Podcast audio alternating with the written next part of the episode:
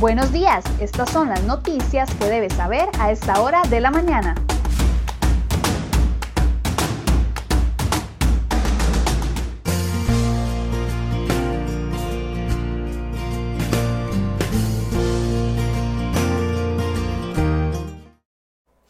Jueves 19 de noviembre, muy buenos días, bienvenidos a una edición más de CR Hoy Noticias. Vamos de inmediato con las informaciones.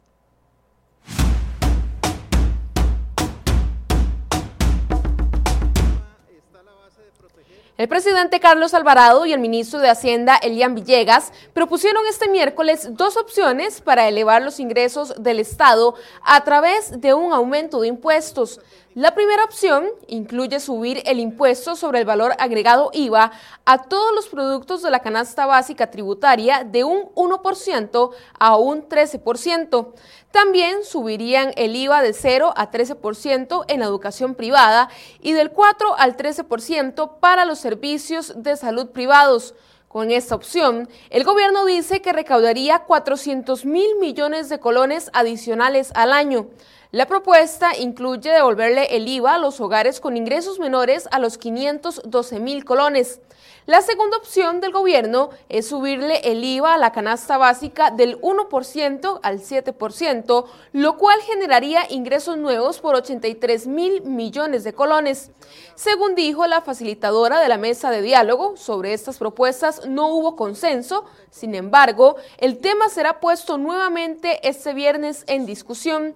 Asimismo, se discutió una propuesta para crear un impuesto adicional del 1% a las rentas de las empresas y a los salarios superiores a los 2.1 millones de colones mensuales mientras que con el tema de grabar el salario escolar de los empleados públicos, la mesa de diálogo decidió mantener íntegro el privilegio. Además, se acordó cobrarle el impuesto del 25% a los premios de la lotería superiores a los 250 mil colones. Las propuestas deben concretarse antes del próximo sábado, cuando termina el diálogo. Hoy en Enfoques a las 8 de la mañana analizaremos estas y otras propuestas que han surgido para resolver el problema fiscal del país. Y seguimos con este tema. Los sectores que participan en la mesa de diálogo multisectorial del Poder Ejecutivo le encomendaron una tarea al Ministerio de Hacienda y al Gobierno, afinar las propuestas más sensibles la preocupación de algunos sectores es que el gobierno vuelve a hablar de impuestos nuevos sin aplicar aún medidas estructurales de recorte del gasto. En la Asamblea Legislativa ya hay reacciones sobre las propuestas de Alvarado.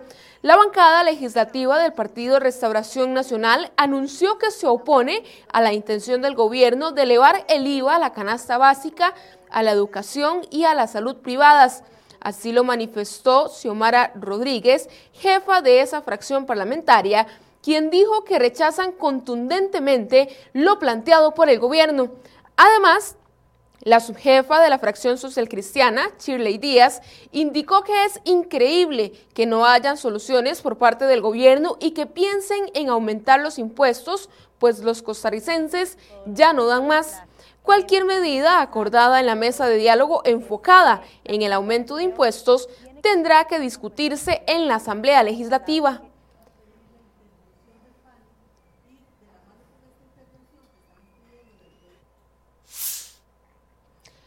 Las brechas que dejará el COVID-19 en la sociedad costarricense serán profundas y el golpe más duro hasta el momento es el aumento en el desempleo. La afectación golpea con más fuerza a las mujeres, así lo detalla el informe Estado de la Nación del 2020. El desempleo empeoró desde marzo y la cantidad de personas ocupadas se redujo en casi 438 mil personas. Del total de puestos perdidos, el 52.5% los ocupaban mujeres, es decir, casi 230 mil mujeres perdieron su fuente de sustento. En cambio, la cantidad de hombres afectados por esta situación alcanzó los 208 mil en el mismo periodo. Desde que empezaron a sentirse los efectos del golpe de la emergencia sanitaria que le propinó a la economía, el desempleo aumentó de un 12% a casi un 25%.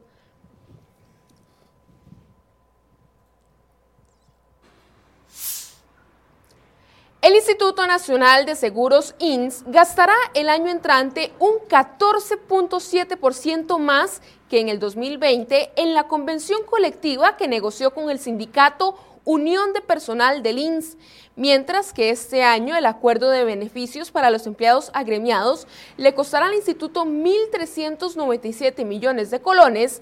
Para el año entrante, la cifra aumentará a 1.642 millones de colones, o sea, un 14.7%. La convención se divide en tres tipos de gastos contribuciones patronales por convención colectiva, capacitaciones para el personal y pluses salariales. El primer tipo de gasto crecerá en el 2021 con respecto al 2020 alrededor de 177 millones de colones, que corresponden a un 26.9%. El principal rubro de la convención serán los beneficios o pluses salariales, que aumentarán de 816 millones a 832 millones de colones para el 2021.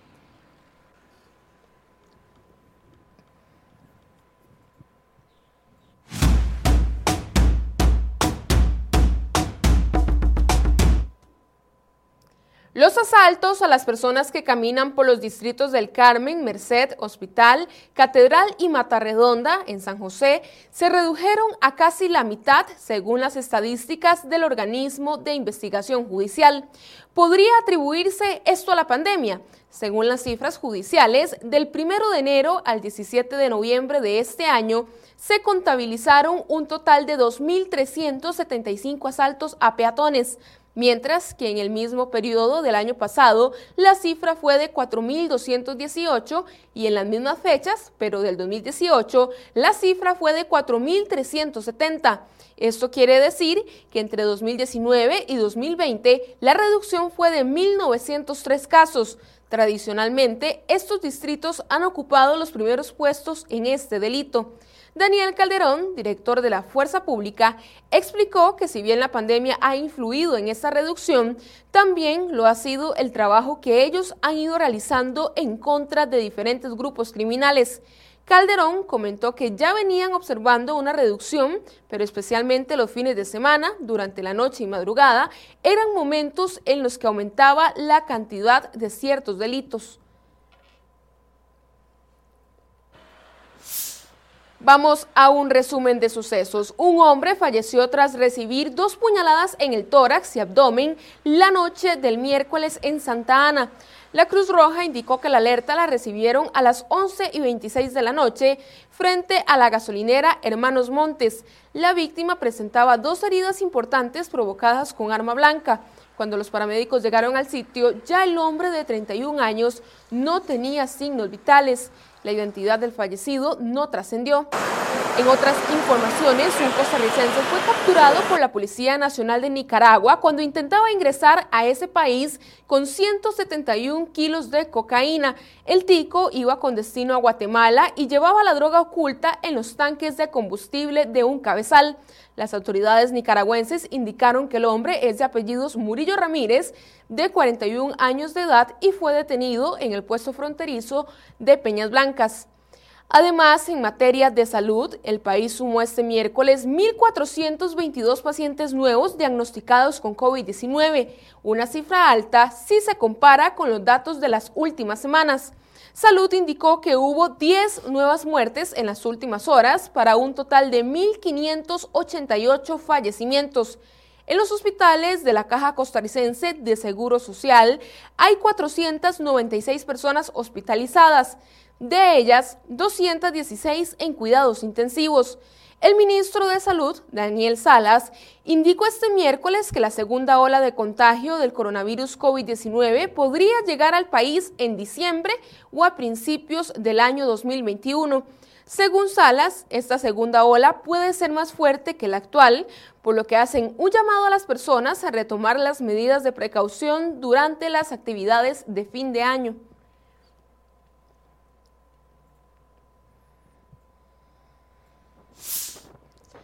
La Caja Costarricense de Seguro Social retomará la atención presencial para aquellas personas que padecen enfermedades crónicas no transmisibles como la diabetes, obesidad, hipertensión, asma, entre otras. La entidad afirmó este miércoles que reanudará estos servicios luego de determinar que son la población más vulnerable frente a las complicaciones por COVID-19. El jefe de fracción parlamentaria liberacionista, Luis Fernando Chacón, exigió a la IA poner fin a los abusos con los cobros del servicio de agua potable. Así lo manifestó el legislador, quien criticó a la institución por no hacer nada frente a las miles de denuncias de los usuarios. Chacón añadió que se denota un mal manejo de una de las instituciones más estratégicas del país. Y seguimos en este resumen de noticias nacionales. Al gobierno de Carlos Alvarado no le interesa nombrar todavía a un ministro definitivo en el Ministerio de Comercio Exterior COMEX. Por más de 100 días, esta administración se mantiene sin un jerarca. La diputada Floria Segreda, de Restauración Nacional, urgió al gobierno nombrar a un nuevo ministro y calificó como catastrófico que el gobierno no haya designado a una persona a cargo en el contexto de la incorporación de Costa Rica a la OCDE. El proyecto de ley que pretende autorizar al Estado para vender sus activos ociosos o subutilizados avanza en el Congreso. Según la propuesta, se autoriza a todos los entes y órganos de la administración pública a liquidar de manera directa todos los bienes muebles e inmuebles inscritos a su nombre que estén ociosos o no estén siendo utilizados. Para ese propósito, tendrán que elaborar un inventario anual de todos sus activos y remitirlo al Ministerio de Hacienda a más tardar el 31 de marzo de cada año.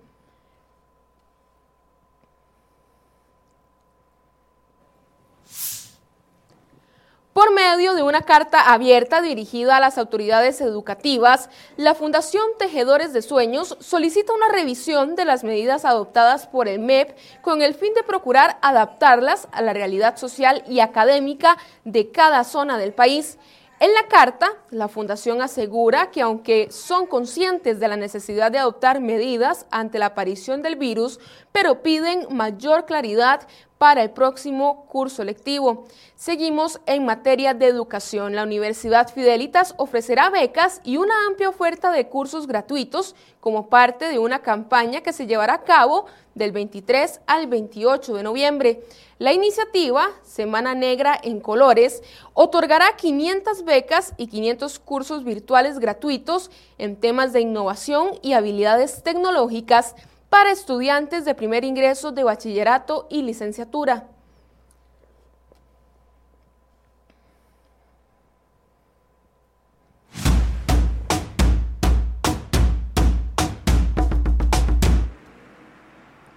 La ley de alivio fiscal que abrió las puertas para que muchos contribuyentes pudieran congelar el pago de sus impuestos generó una moratoria total por casi 160 mil millones de colones.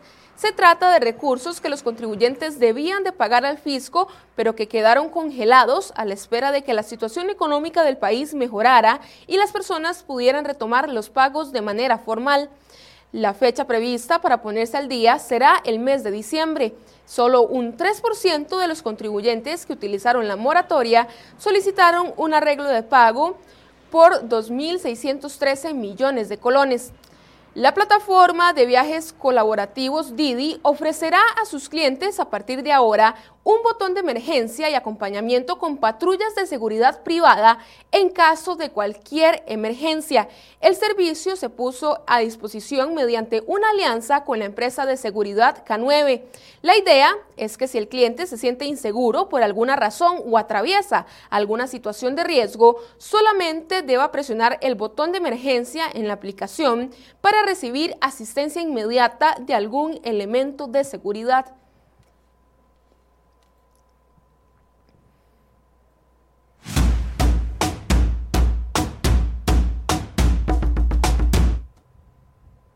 Iota se disipó este miércoles sobre El Salvador después de dejar al menos 28 muertos poblados inundados y daños en la infraestructura vial a su paso como huracán y luego como tormenta tropical en Centroamérica. Las autoridades de Nicaragua contabilizaron hasta este miércoles la muerte de 12 personas, entre ellos 7 niños, por un derrumbe en Matagalpa e inundaciones en el norte y suroeste del país. Honduras, por su parte, cerró el día con seis muertos luego de que los socorristas hallaron el cuerpo de una mujer de 77 años de edad fallecida en un derrumbe en el oeste del país. Con ello subió a 28 el número de muertes por el ciclón. 18 de ellos en Nicaragua, 6 en Honduras y 2 en el archipiélago colombiano de San Andrés, Providencia y Santa Catalina, así como uno en Panamá y otro en El Salvador desde que tocó tierra el lunes en el Caribe Norte de Nicaragua como huracán categoría 5, Iota fue el segundo ciclón del mes después de ETA, el cual también causó desastres hace dos semanas.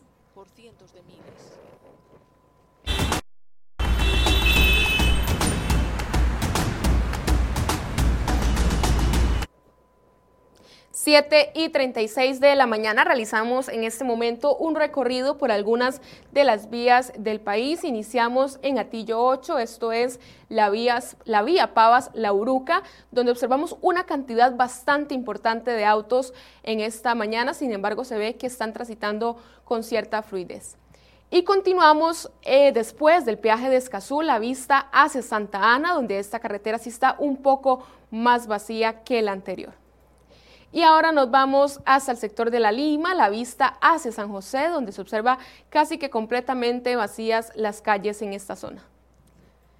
Y finalizamos el recorrido en el, sector del boliche de Cariari, la vista hacia San José, donde no tendrán ningún problema los conductores que están intentando ingresar a la ciudad por esa vía.